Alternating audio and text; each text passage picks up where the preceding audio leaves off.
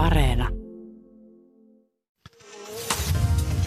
Ylepuheessa Ruben Stiller. Yle Puhe. Terve teille kaikille. Kysyn heti tähän alkuun, aiheuttaako seksuaalinen vapaus ja tämä jatkuva puhe siitä, minkälaista seksin pitäisi olla teille ahdistusta? Tämän ohjelman heti alussa Kaisa Merellä, joka opettaa seksuaalista voimaantumista, puhuu muun muassa tästä aiheesta ja 30 päivän masturbaatiokuurista, joka oli kotitehtävä, että kannattaa kuunnella ja muistakaa tehdä kotiläksyt.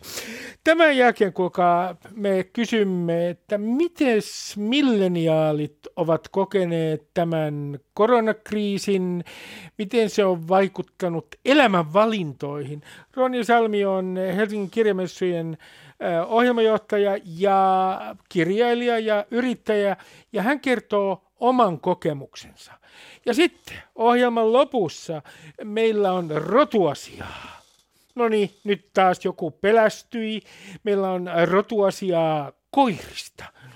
Tehän tiedätte, että tiettyjä koirarotuja on jalostettu niin pitkälle, että niillä on terveydellisiä ongelmia.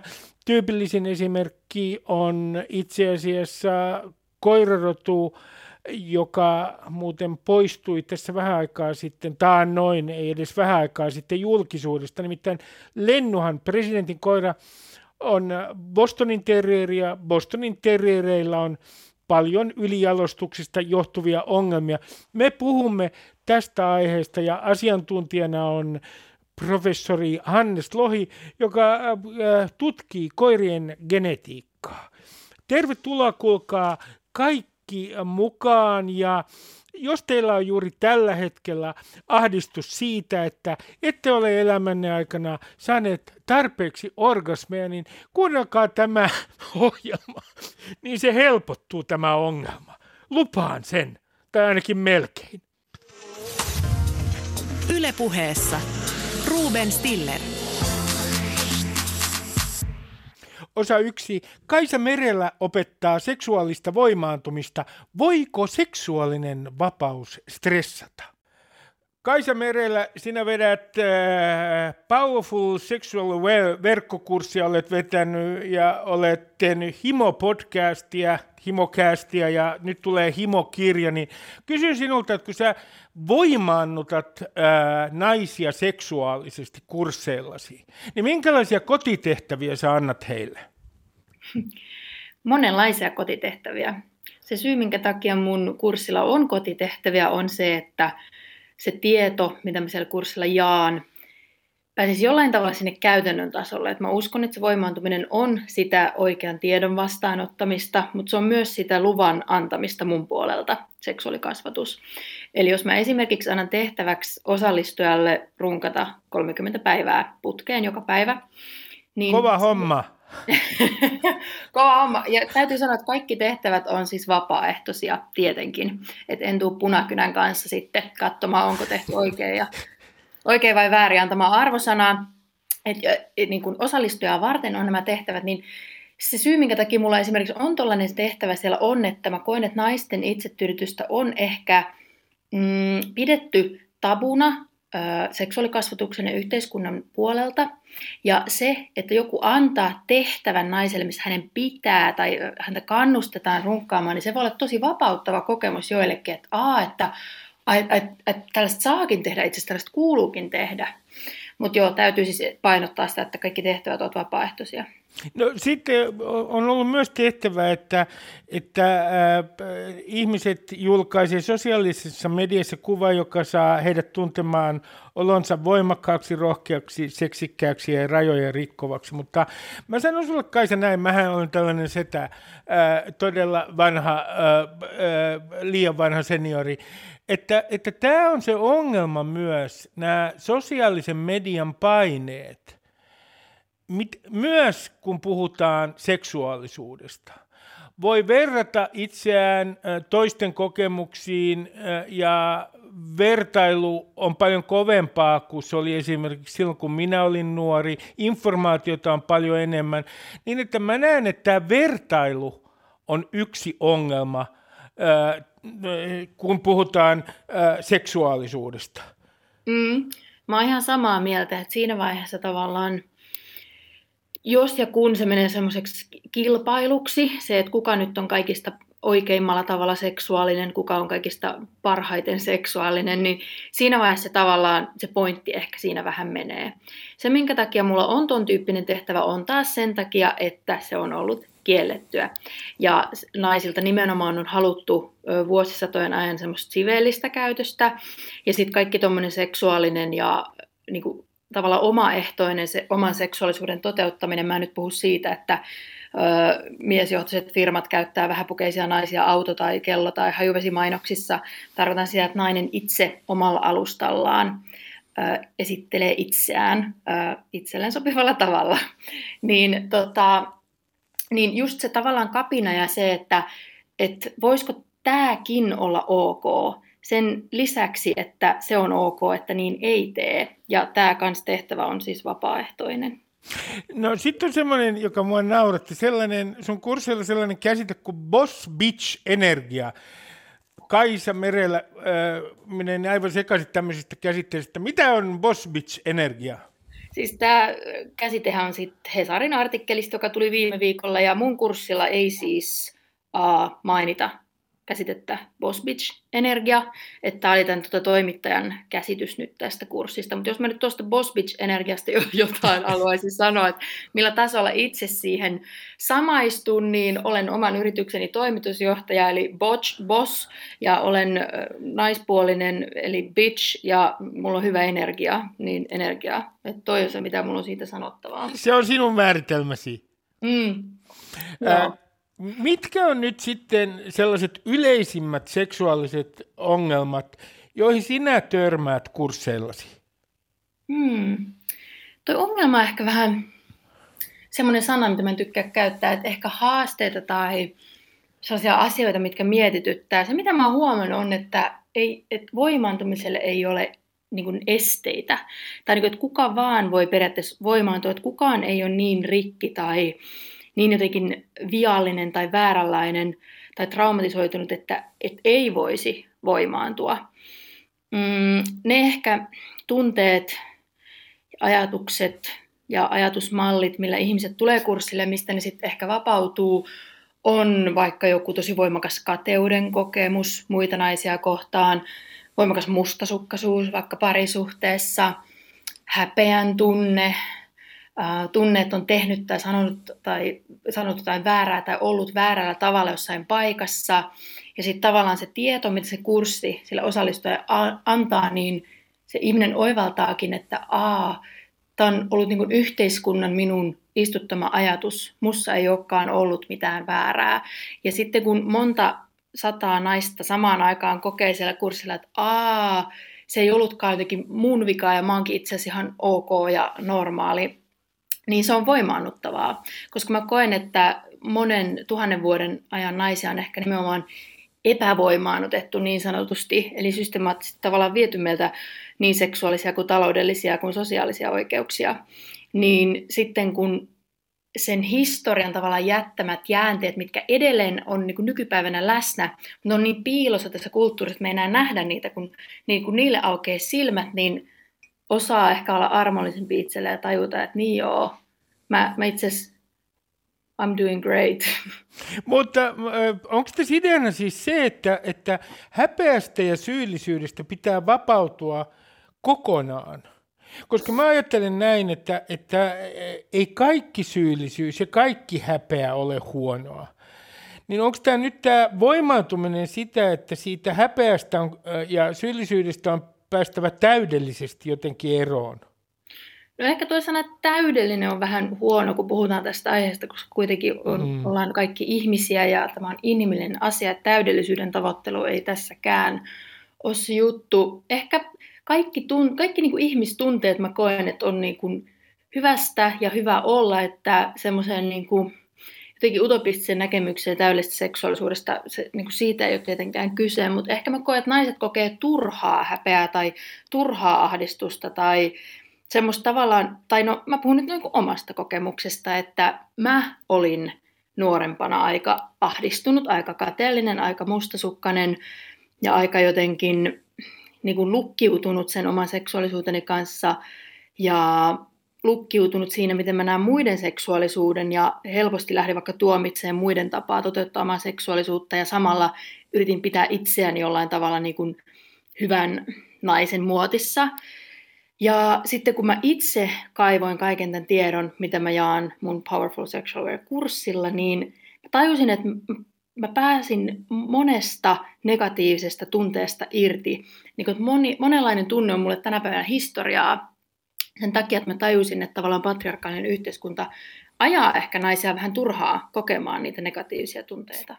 No Kaisa, kun viittasit tuohon, että sä puhut omasta kokemuksista, niin, mm. niin voiko se vielä täsmentää, kun, äh, vie, kun olit nuorempi, ja sinä niin. olit vieläkin nuori, niin, mutta kun olit nuorempi, niin mistä sä olit kateellinen, mistä sä olit ahdistunut? No ehkä se jotenkin, musta tuntuu, että mä itse kasvoin tosi turvallisessa perheessä, missä oli jotenkin niin kuin tosi aika tasa-arvoinen meininki ja mulla oli tai on edelleen niin kuin hyvä isä, joka oli läsnä ja semmoinen niin femi, feministi-isä. Ja sitten jotenkin kun mä tulin siitä mun perhekuplasta tänne maailmaan, niin mä olin tosi järkyttynyt tästä meiningistä, että miten naisista puhutaan, miten miehet kohtelee naisia, miten tämä niin koko homma pyörii ja kaikki niin kuin omat seurustelusuhteet ei sitten niin kuin mennytkään niin, niin helposti, mitä saduissa. Ja, ja sitten... Uh, niin, ne tunteet, mitä mä koin. No tämä nyt ehkä linkittyy semmoiseen muutenkin vähän hankalaan elämän vaiheeseen, missä tavallaan mä tajusin tämän kaiken, kun mä lopulta sitten en päässyt niin kuin enää sängystä ylös, että mua, ahdi, mua triggeroi tosi paljon semmoinen niin vääryys, mitä naiset kokee maailmassa. Esimerkiksi jos mä avasin lehden ja siellä oli joku seksuaaliväkivalta, rikosuutinen ja se vaan niin kuin bang, tuli, niin kuin tuli vasten mun kasvoa ilman varoitusta, ilman mitään niin kuin jotenkin et siinä se vaan oli, kova maailma. Niin se jotenkin ahdistui mua niin paljon, että mä en voi tälle asialle mitään. Mä en voi pelastaa kaikkia maailman naisia, mä en voi pelastaa kaikkia naisia, jotka on kidnappattu jonnekin seksioriksi. Mua niin vaan alkoi ahdistaa tämä maailmanmeno tosi mm. paljon. Ja on niin kuin jännä, että multa kysytään, että no minkä takia just naiset ja minkä takia, niin mulla ei ole siihen niin vastausta. Että musta tuntuu, että mä, ehkä mä tietyllä tavalla syntynyt niin kuin tekemään tätä työtä mutta se oli tosi ahdistavaa, että mä lähdin niinku miettimään, että miten mä pääsen täältä ahdistuksesta ulos. Ja sitten mä menin seksuaaliterapiaan ja yritin siellä sille terapeutille avata näitä mun ahdistuksia. Ja hän sitten tietysti lähti, että kaivellaanpa sun vähän seksuaalihistoriaa, että löytyisikö sieltä joku trauma, joka näitä triggeröi. Ja sitten sitä trauma ei niin kuin löytynyt ja mä niin kuin jossain vaiheessa toivoinkin, että kumpa mulla olisi tapahtunut joku trauma, mikä selittäisi tämän mun suuren palon pelastaa kaikki naiset ja minkä takia mä triggeröidyn niin paljon siitä vääryydestä, mitä naiset niin kuin kokee. Ja sitten sitä ei löytynyt ja no sitten siitä terapiasta ei nyt sitten oikein niin kuin, tavallaan, mä en saanut sieltä vastausta, mä en oikein päästy minnekään ja sitten mä lähdin niin kuin, itse selvittämään, itse hakemaan tietoa, tutustumaan seksuaalisuuden historiaan ja mm feminismiin ja sitten mä niin tajusin sen, mikä seksuaalikasvatuksessa on täysin puuttunut, mitä mä olisin itse tarvinnut, mikä on se yhteiskunnallinen aspekti. Että me tavallaan puhutaan, kun me kasvatetaan tytöt ja pojat, niin jotenkin tavallaan sillä tavalla samalla tavalla molemmille, että me ei oteta sitä huomioon, mikä se oikea maailma sitten on, missä naisen ja miehen se, esimerkiksi seksuaalinen asema on tosi erilainen. Ja mun mielestä seksuaalikasvatuksen pitäisi sisältää enemmän sitä yhteiskunnallista näkökulmaa, jotta nainen voi laittaa itsensä ja tunteensa oikeaan mm-hmm. kontekstiin ja ehkä haluta aktiivisemmin tehdä niille asioille jotain. Toki myös miehet ja muun sukupuoliset, kaikki ollaan tässä samassa veneessä.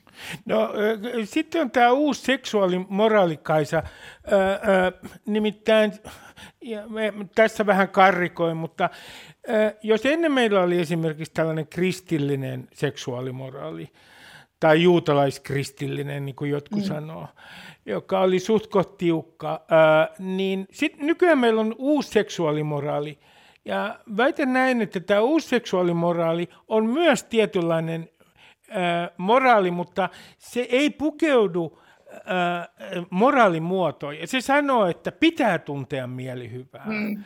Pitää mm. tuntea mielihyvää tietyllä tavalla tai äh, mahdollisimman monella tavalla itse asiassa. Ja pitää kokeilla kaikkea, pitää rikkoa rajoja. Mm. Eikö tämä ole ongelmallista kai se, että nyt on ikään kuin tällainen vapauden pakko? Ja, ja, ja kokemisen pakko. Ja koko ajan on tämä itse asiassa tämä epäilys siitä, ettei koe tarpeeksi.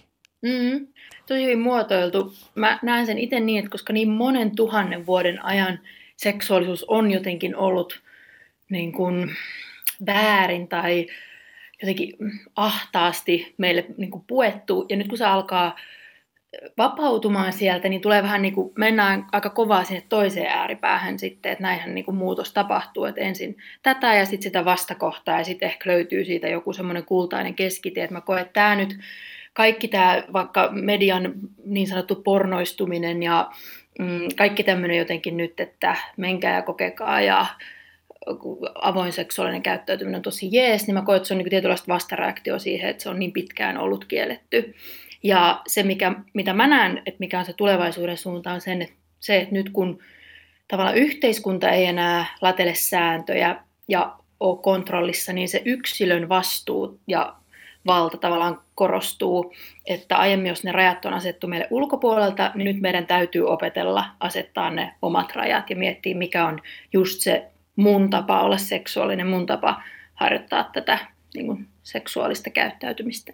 No Kaisa, sitten on tällaiset ihmiset, joilla edelleen on esimerkiksi uskonnollisista syistä tällainen niin sanottu tiukka seksuaalimoraali. Miten sä suhtaudut sellaisiin ihmisiin, joilla on esimerkiksi sellainen kristillinen seksuaalimoraali, että itse asiassa, jos viedään asia oikein pitkälle, niin neitsyys pitää menettää vasta avioliitossa – ja sitten seksuaalisuus on muutenkin varsin tiukkaan säädelty. Miten sä suhtaudut tällaisiin ihmisiin?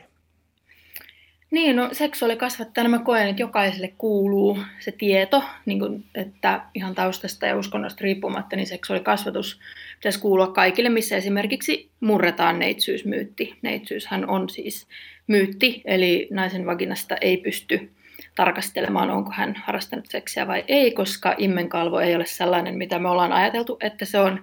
Eli se ei ole mikään siellä tavallaan poikittain oleva kalvo, joka puhkeaa siinä hetkellä, kun penis penetroituu, vaan se on enemmän semmoinen tuubimainen rakennelma, joka, jota nainen kantaa siis ihan hautaan asti sisällään. Se voi venyä, se voi osittain revetä, mutta se voi venytä ja revetä vaikka tamponin laitosta tai sormien tai seksilelujen käytöstä, että se maaginen penis ei ole se, joka sit siellä sitä niin kuin, tuhoa tekee. Eli esimerkiksi tuommoinen tieto niin kuin, kuuluu mm. ihan kaikille riippumatta siitä, uskooko Jumalaan ja mihin Jumalaan uskoo. Et sen mä koen, että sit, kun ihmisellä tavallaan on se tieto, se oikea tieto seksuaalisuudesta, niin sitten niin jokainen on vapaa ja ehkä enemmän kyvykäs tekemään sen valinnan, että millä tavalla sitä omaa seksuaalisuutta haluaa toteuttaa. Mutta siinä kohtaa, jos sitä tietoa pimitetään tietyiltä ihmisryhmiltä, niin se on mun mielestä niin seksuaalikasvattajana väärin. No Kaisa, viimeinen kysymys. Mitkä myytit sä haluat rikkoa? Mitkä on semmoiset, mainitse kiteytetysti, mitkä myytit sä haluat rikkoa? Mm. No ehkä mun päämyytti mitä mä haluaisin rikkoa, on se, että naisen pitäisi olla joko tai.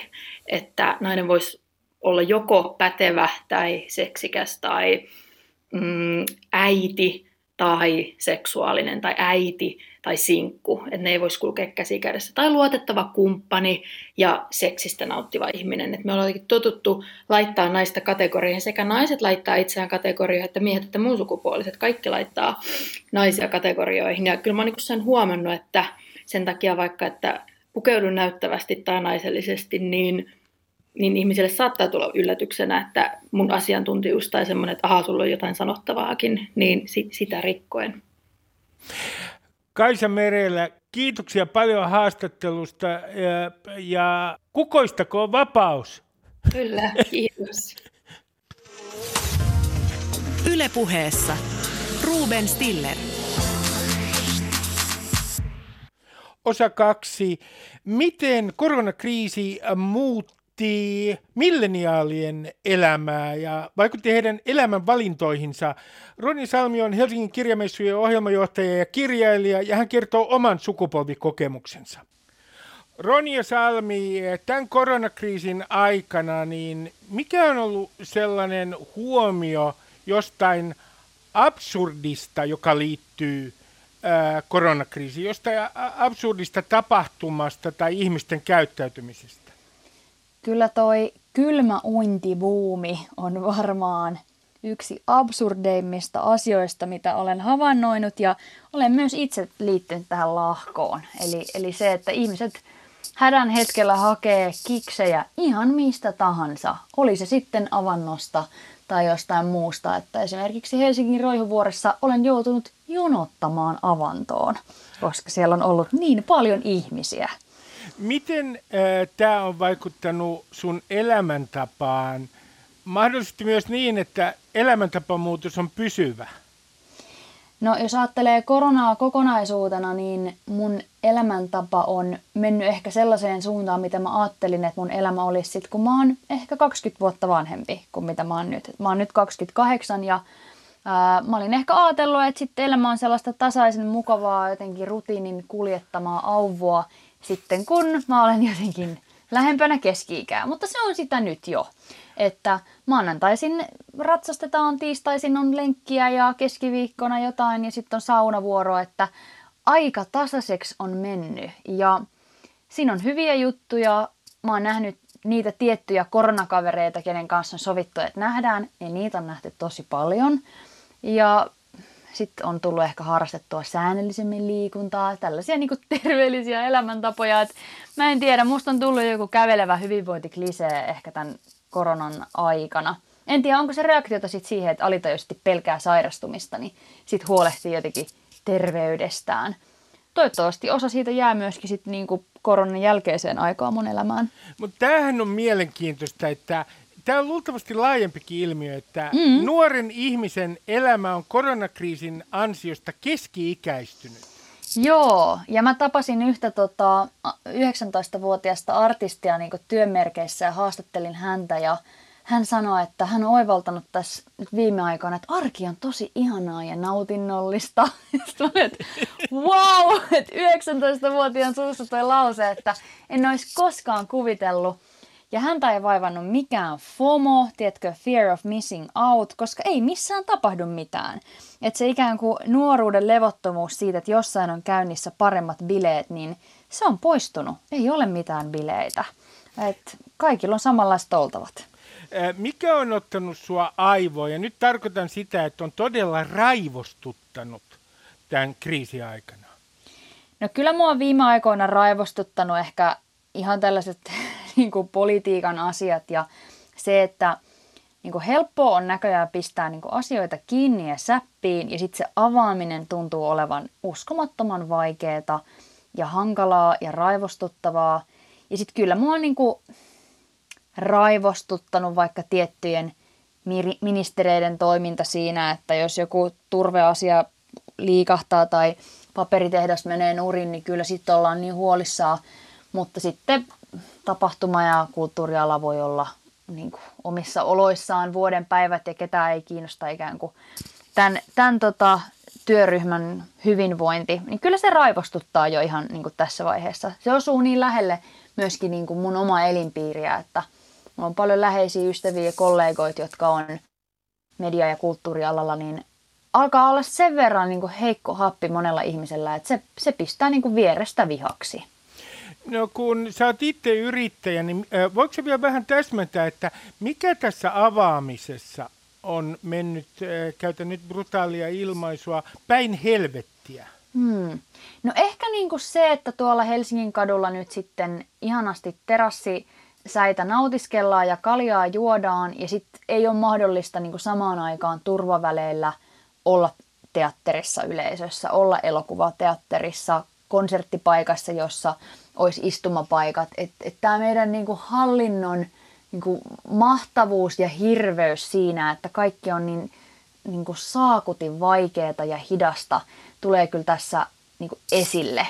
Ja sitten mun mielestä tämä koronakriisi on myös paljastanut sen, että mitä asioita me yhteiskuntana arvostetaan. Et me ei selkeästi arvosteta esimerkiksi kulttuurialaa siinä mittakaavassa, mitä me vaikka ravintola-alaa arvostetaan, tai liikuntapaikkoja, tai sitä, että saako mennä mökille. että mm. et ne niin kuin yhteiskunnan normit on paljastunut aika karulla tavalla.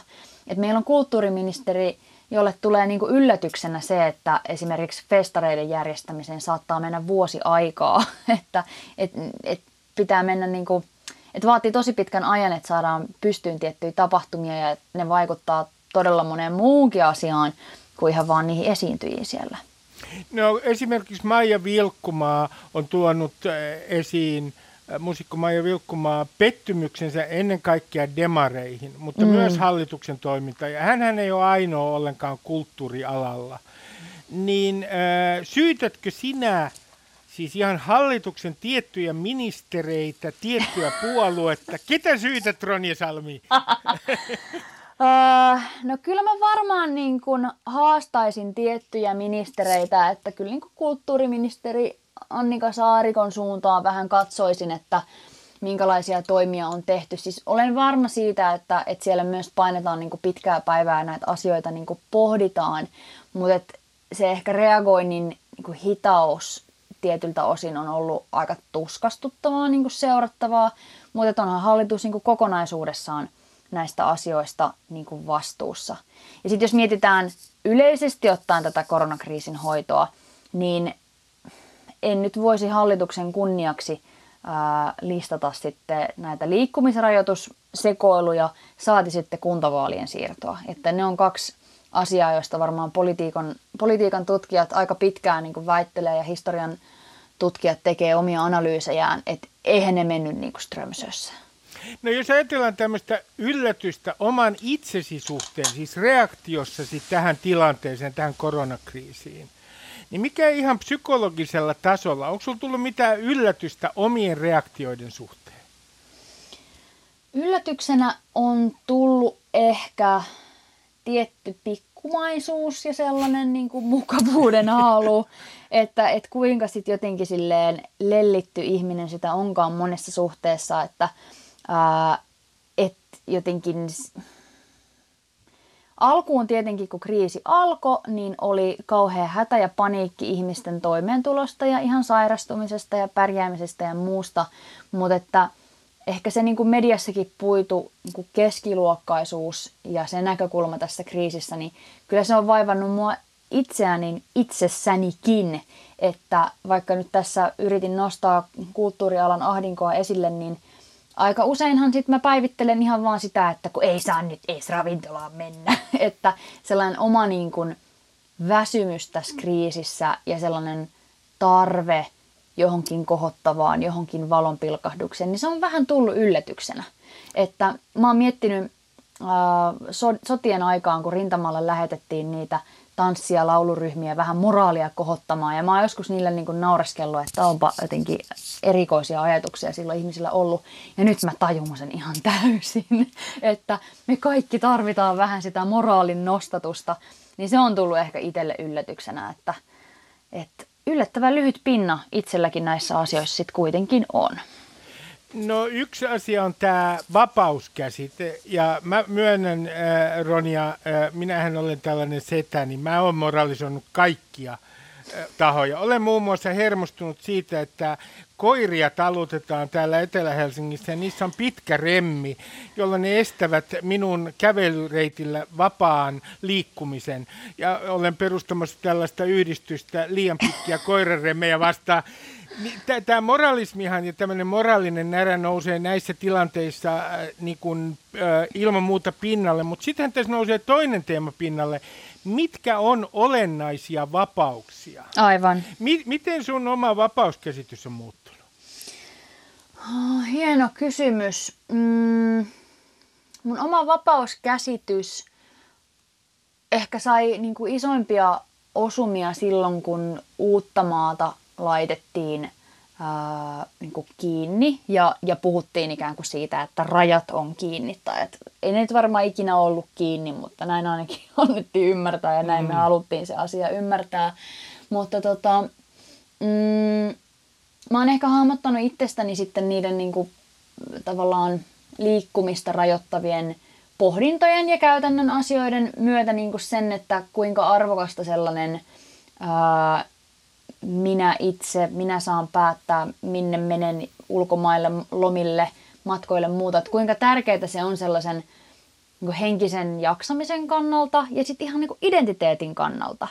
Että äm, mä oon välillä täällä himassa pyöriessä, niin kun kattelee niin kuin samoja naamoja päivästä toiseen, niin tullut sellainen hätä siitä, että mua ei niin kuin nähdä. Että nämä on niin jotenkin samankaltaisia nämä päivät, että mä, mä sulaudun osaksi näitä huonekaluja. Että musta tulee niin kuin tämä päiväpeitto täältä asunnossa, koska jotenkin mä en enää osaa ottaa niin kuin selkoa siitä, että kuka mä oon, missä tämän kämpän rajat menee, missä mun läheisten rajat menee, kun on jotenkin niin – niin lähellä niitä läheisiään, kun ei voi muita nähdä kuin vaan sitten niitä läheisiä. Niin se vapaus sitten mennä jonnekin muualle, olla joku toinen, leikkiä hetken, että on joku vaan Tukholman kaduilla, niin kun se puuttuu, niin se tekee identiteetillekin niin jänniä juttuja ja sellaiselle niin itsetunnolle ja ähm, se, omalle fiilikselle itsestä – et kyllä se on korostunut, se tarve olla vapaa, ikään kuin päättää itse ja lähteä vain. No jos ajatellaan tätä, että minkälaisena aikakautena tämä jää sun mieleen, siis otetaan tästä kymmenen vuotta eteenpäin, niin, tai otetaan se parikymmentä vuotta, johon jo viittasit, että olet elänyt tänä aikana keski-ikäisen elämää. Otetaan, otetaan ensiksi se kymmenen vuotta, ehkä se on parempi. Niin mitä, miten sä äh, luulet, että sä ajattelet kymmenen vuoden kuluttua tästä ajasta ja sen merkityksestä? Kyllä tämä korona-aika äh, mun sukupolvelle ja mulle itsellenikin on sellaisten isojen päätösten aikaa – sellainen vauvabuumi on nyt käynnistynyt, että ei mitään järkeä. Ja sitten on mökkibuumi ja koiranpentubuumi ja remonttibuumi. Ja ne kaikki liittyy jotenkin siihen, että, että ihmiset on ehkä olleet tiettyjen niin kuin valintojen lamaannuttamia. Että on niin paljon vaihtoehtoja, mitä, vaihtoehtoja, mitä voisi tehdä. Ja mä kuulun siihen milleniaalisukupolveen, jolle on niin kuin tuttipullosta saakka väitetty, että susta voi tulla mitä vaan ja maailma on osterisia, niin kuin annat vaan mennä, niin siitä voi tulla sellainen niin kuin fiilis, että on vaikea itse asiassa niin kuin sitoutua ja tarttua oikeastaan mihinkään, koska toisaalta Tinderistä voisi löytyä myös jotain parempaa.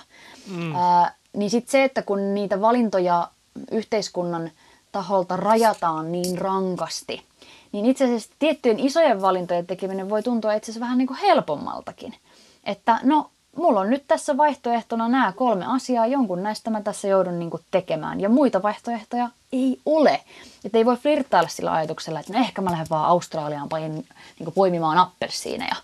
Vaan sitten on ihmiset tehnyt niitä isoja päätöksiä, että just vaikka yritetään sitä perheen perustamista tai hankitaan se koira kesämökki, niin mä veikkaan, että omalla kohdallanikin mä tuun näkemään jo jonkun tällaisen niin kuin, muutoksen tulevaisuudessa.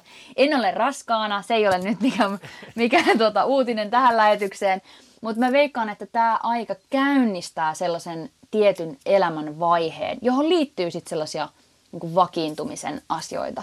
Ja ne ei olisi välttämättä tapahtunut näin pian, jos tätä koronaa ei olisi ollut. No Roni ja Sami, toi on erittäin mielenkiintoista, koska jos mä kiteytän tuon ajatuksen, niin voidaan ajatella, että koronakriisi on tietyllä tavalla helpottanut milleniaalien ää, vapauden tuomaa ahdistusta. No siis osaltaan kyllä, ja sitten taas toisaalta niin kuin kuristanut kurkkua entistä enemmän, koska just niitä vapauksia sitten elää sellaista elämää kuin haluaa, ei ole. Et ei, ei varmasti kaikilla ole tätä fiilistä, mitä mä kuvailin, mutta mä uskon, että omalla kohdallani se on näin ja tosi monella tässä mun lähipiirissä jotenkin, jos ajattelen tällaista jotain niin kuin Helsingin alueella asuvia nuoria aikuisia, niin, niin se näyttäisi olevan juurikin tällä tavalla, että sitten pystytään sitoutumaan johonkin sellaiseen, mihin ei aikaisemmin uskallettu sitoutua. No jos ajatellaan tätä koronakriisin jälkeistä aikaa, no ensinnäkin matkustelun suhteen, niin se yhtälöhän tulee olemaan niin monimutkainen, että, että kestää kyllä pitkä aika ennen kuin matkustelu on täysin mm. vapaata eri kohteisiin. Mutta jos katsotaan tätä kriisin jälkeistä aikaa, niin ensimmäisenä tulee mieleen sana karnevaali.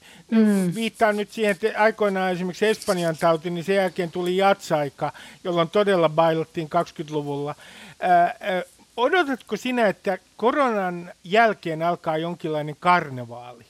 Aivan ehdottomasti. Kyllä mä tunnen luissani sen iloisen 20-luvun ja, ja sen tota, tuoman niin kuin, uh, hurmoksen, että sellaisia niin kuin merkkejä siitä, että ihmiset on ryhtyneet niin kuin tylsyydessään esimerkiksi avaamaan monogamisia parisuhteitaankin niin kuin jo näkyy ympärillä. Että et kyllä mä niin kuin ennustan, että joku sellainen murros tässä tapahtuu, kun ihmiset saa vihdoinkin olla niin kuin lähekkäin ja vaihtaa sylkeä ja hikoilla tuolla ahtaissa tiloissa niin kuin tanssiin jytkeessä. Et ihan varmasti tulee hullu bailukausi huolimatta siitä, että ihmisillä on varmaan aika vähän rahaa käytössä. Et, et kyllä sitä rahaa sit löytyy niin huvituksiin. Ja kyllähän niin kuin 90-luvun laman jälkeen Suomessakin nähtiin sellaista tietynlaista ää, jotenkin huvin tarvetta, niin se tulee varmasti korostumaan. Ja siitä on ehkä viitteitä jo nyt, että onhan noita laittomia bileitä – munkin tutkaan osunut tässä kuluneen vuoden aikana. Jos mä vielä vi- viimeisenä kysymyksenä palaan tuohon teemaan siitä, siitä, että mitä tämä on paljastanut sulle suomalaisesta yhteiskunnasta, niin mikä on se suuri paljastus? Kyllä ne arvot ja normit on mun mielestä tässä paljastunut aika selkeästi. Mitä me arvostetaan yhteiskuntana, kenen edusta me halutaan ensimmäisenä huolehtia – se on myös paljastunut tiettyjä rakenteita, että mitkä ä, alat on järjestäytyneitä, kenellä on lobbausvoimaa, ketkä saa äänensä kuuluviin. Näitä asioita tämä kriisi on ihan ehdottomasti paljastanut. Ja sitten meidän hallinnosta, ää, hyvää ja pahaa. Et me ollaan niin näköjään kyvykkäitä, meidän systeemi on sellainen, että me pystytään päätöksiä tekemään. Ja sitten taas toisaalta on joitain juttuja, mitä ei vaan millään saada päätettyä. Että kyllä tämä on paljastunut mulle myös sen, että minkä takia sitä sotea ei ole saatu tehtyä. Että se, se himmeli on niin hirvittävä, että ei se nyt ole ihme, että rauhan aikana niin sanotusti sitä ei ole saatu järkättyä. Koska sen ne huonot puolethan on, on tässä myös paljastunut. Ja Ronja Saami, vielä lopuksi kysymys. Mitä sä ajattelet Sanna Marinista tänään, pääministeristä? No kyllähän Sanna Marin edelleen on mun sellaisilla niin kuin, ihmiset, jota ihailen listalla, että ei koronakriisi ole häntä sieltä niin kuin lyönyt. Mä ihailen hänen kykyään äh, toimia rationaalisesti ja viestiä selkeästi. Eli tänään ajattelen Sanna Marinista kaikkea hyvää ja ajattelen sitä, että näin hänet Seurasaaren johtavalla sillalla kävelyllä ja, ja toivon, että hän niistä kävelyistä saa sitten paljon irti. Ronja Salmi, kiitoksia paljon haastattelusta. Kiitos. Ylepuheessa Ruben Stiller. Ylepuhe. Osa kolme. Ja nyt kuulkaa jotain aivan muuta rotuasiaa. Siis asiaa koirien genetiikasta ja ylijalostamisesta – professori Hannes Lohi. Professori Hannes Lohi, kaikkein äh, kuuluisin tapaus koirien ylialostamisesta on presidenttiparin koira Lennu, joka on häipynyt äh, julkisuudesta. Bostonin terrierillä on paljon terveysongelmia.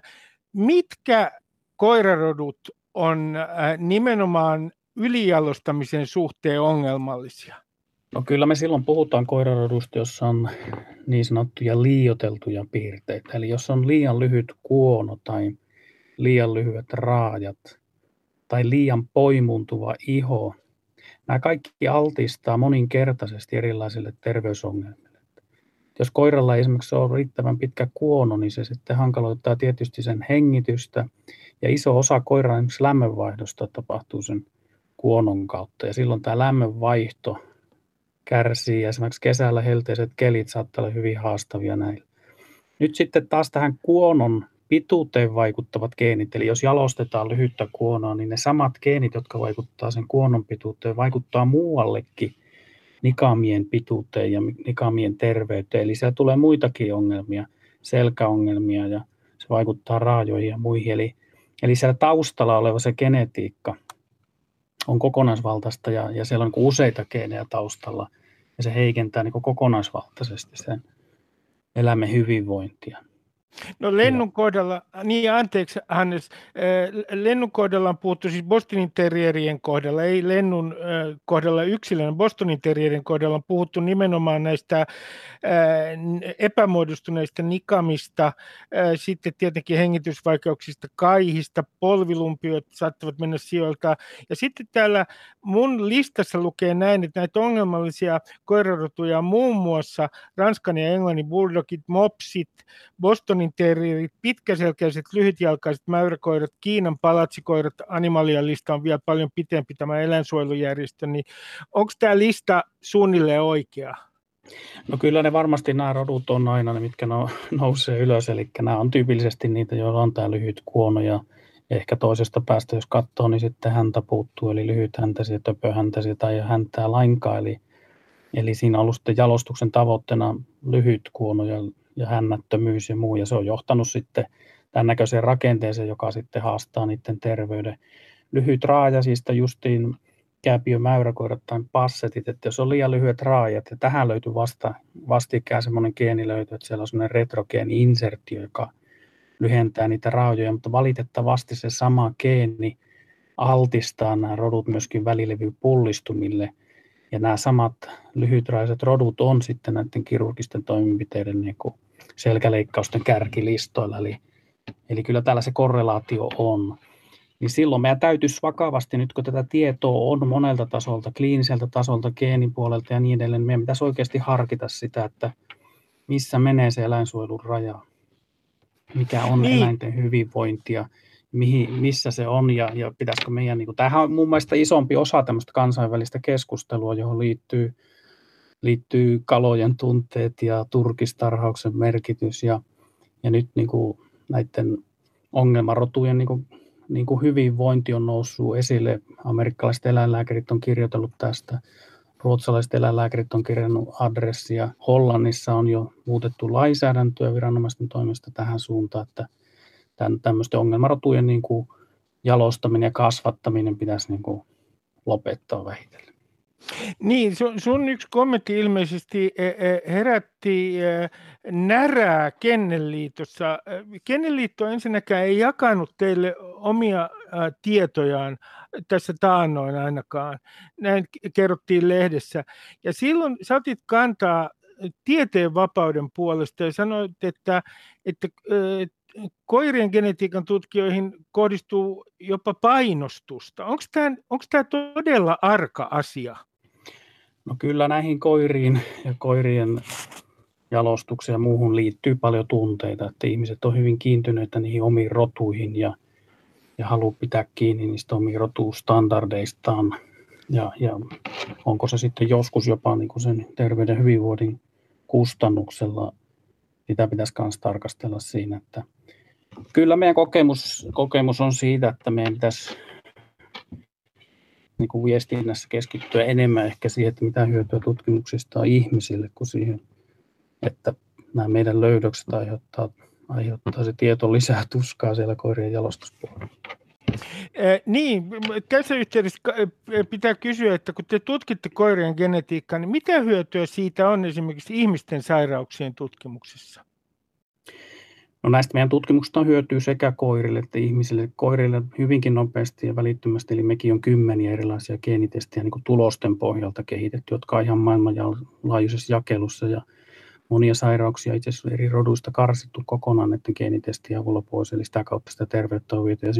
Tämmöinen geenilöytö aina vaikuttaa myöskin, se avaa niin sen sairausmekanismien ymmärtämistä ja saattaa vaikuttaa esimerkiksi hoitopäätöksiin ja tietoon siitä, että milloin sairaus puhkeaa ja, ja miten sitä pitäisi hoitaa tai tarkemmin, mistä, mistä eri silmäsairauden muodosta esimerkiksi kysymys.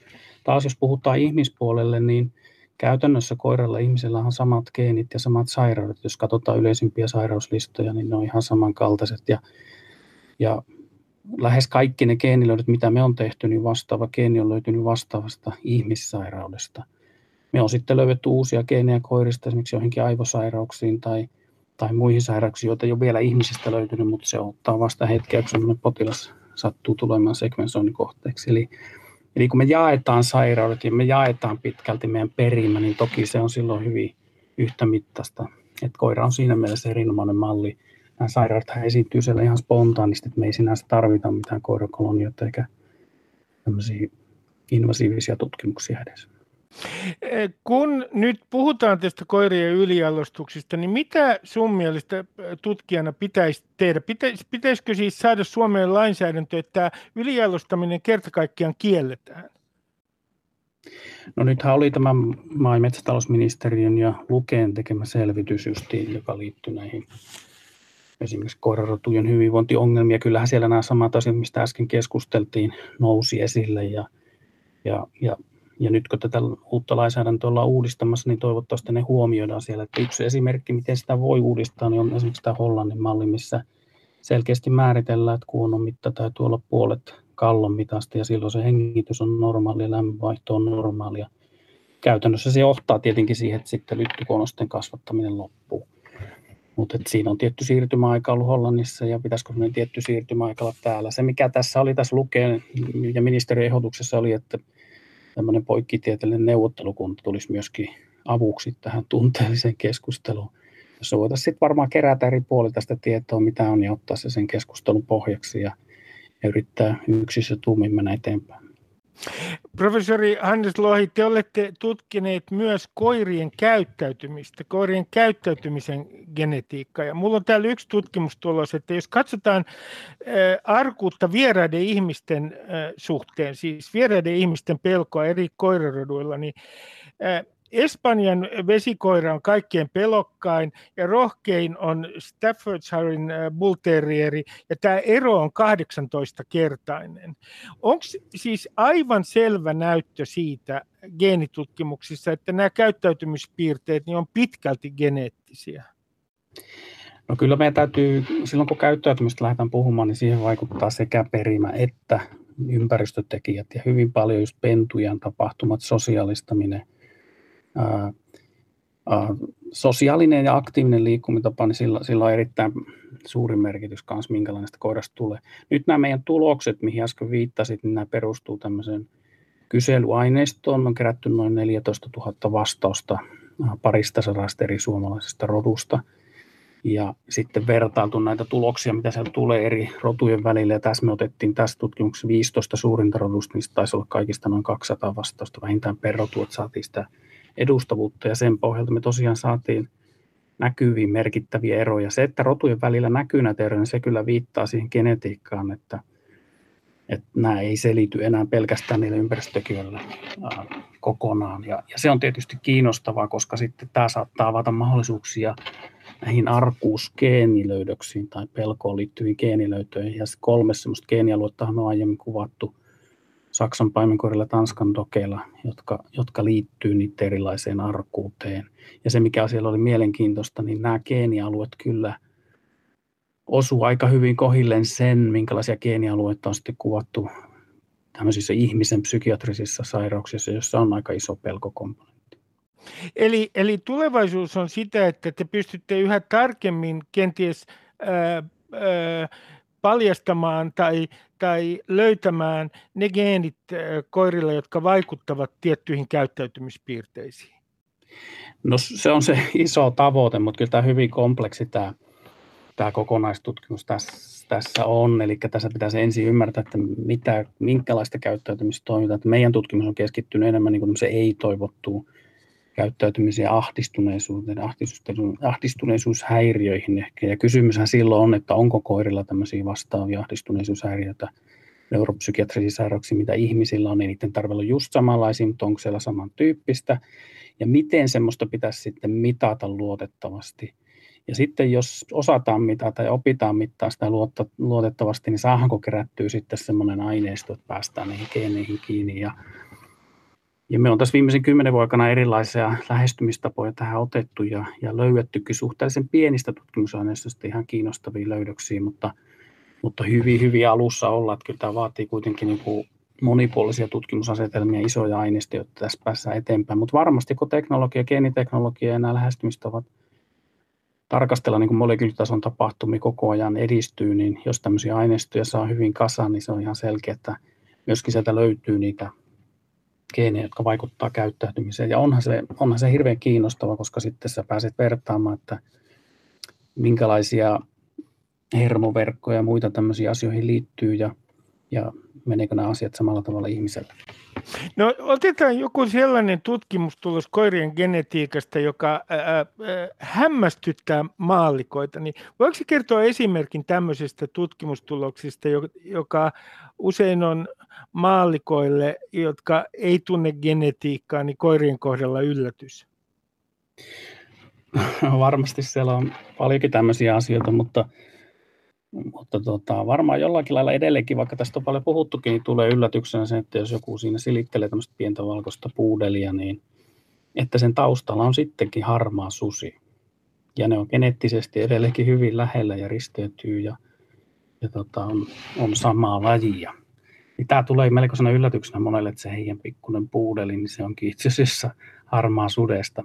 Sitä tietysti keskustellaan vielä, että mikä tämän, tämän, tämän koirien sukupuun kokonaisrakenne on ja mistä tämä kaikki on lähtenyt. Että se tietää, että sudesta ja nimenomaan harmaa sudesta lähdettiin, mutta kesyntyykö se itse vai kesytettiinkö se ja milloin se lähti. Nämä hypoteesit pyörii tuolla viimeisen jääkauden ajoissa, eli 230 000, 000 vuoden aikataulussa tällä hetkellä, milloin taas lähtenyt, mutta vieläkin väitellään ja epäselvää, että missä tämä domestikaatio lähti, oliko se Itä-Aasiassa vai oliko se Euroopassa vai ja, ja milloin se tapahtui ja onko tämmöistä kesyntymistä ehkä tapahtunut useampaan otteeseenkin ja että se iso kuva on itse asiassa niin kuin ehkä monimuotoisempi kuin mitä alun perin on sieltä ajateltu, mutta koko ajan sekin sieltä tarkkenee, kun tämmöisiä vanhoja luulöytöjä ja luolalöydöksiä löytyy ja niitä monipuolisesti katsotaan ei pelkästään sitä DNAta, vaan erilaisia arkeologisia löydöksiä ja luustovertauksia ja, ja, ja, mitä kaikkea niillä pystytään tänä päivänä tekemään – niin kyllä tämäkin, tämäkin kuva tästä koko ajan tarkkenee, mutta kyllä se ehkä jollain lailla yllätyksenä ihmiset tulee, että harmaasuuden taustalta. Ehkä toinen semmoinen yllätys ihmisille on myöskin se, että tosiaan ihmisen koiran geenit on noin 90 prosenttisesti jopa yli samankaltaiset, ja meillä on itse asiassa hyvin samankaltaiset sairaudet.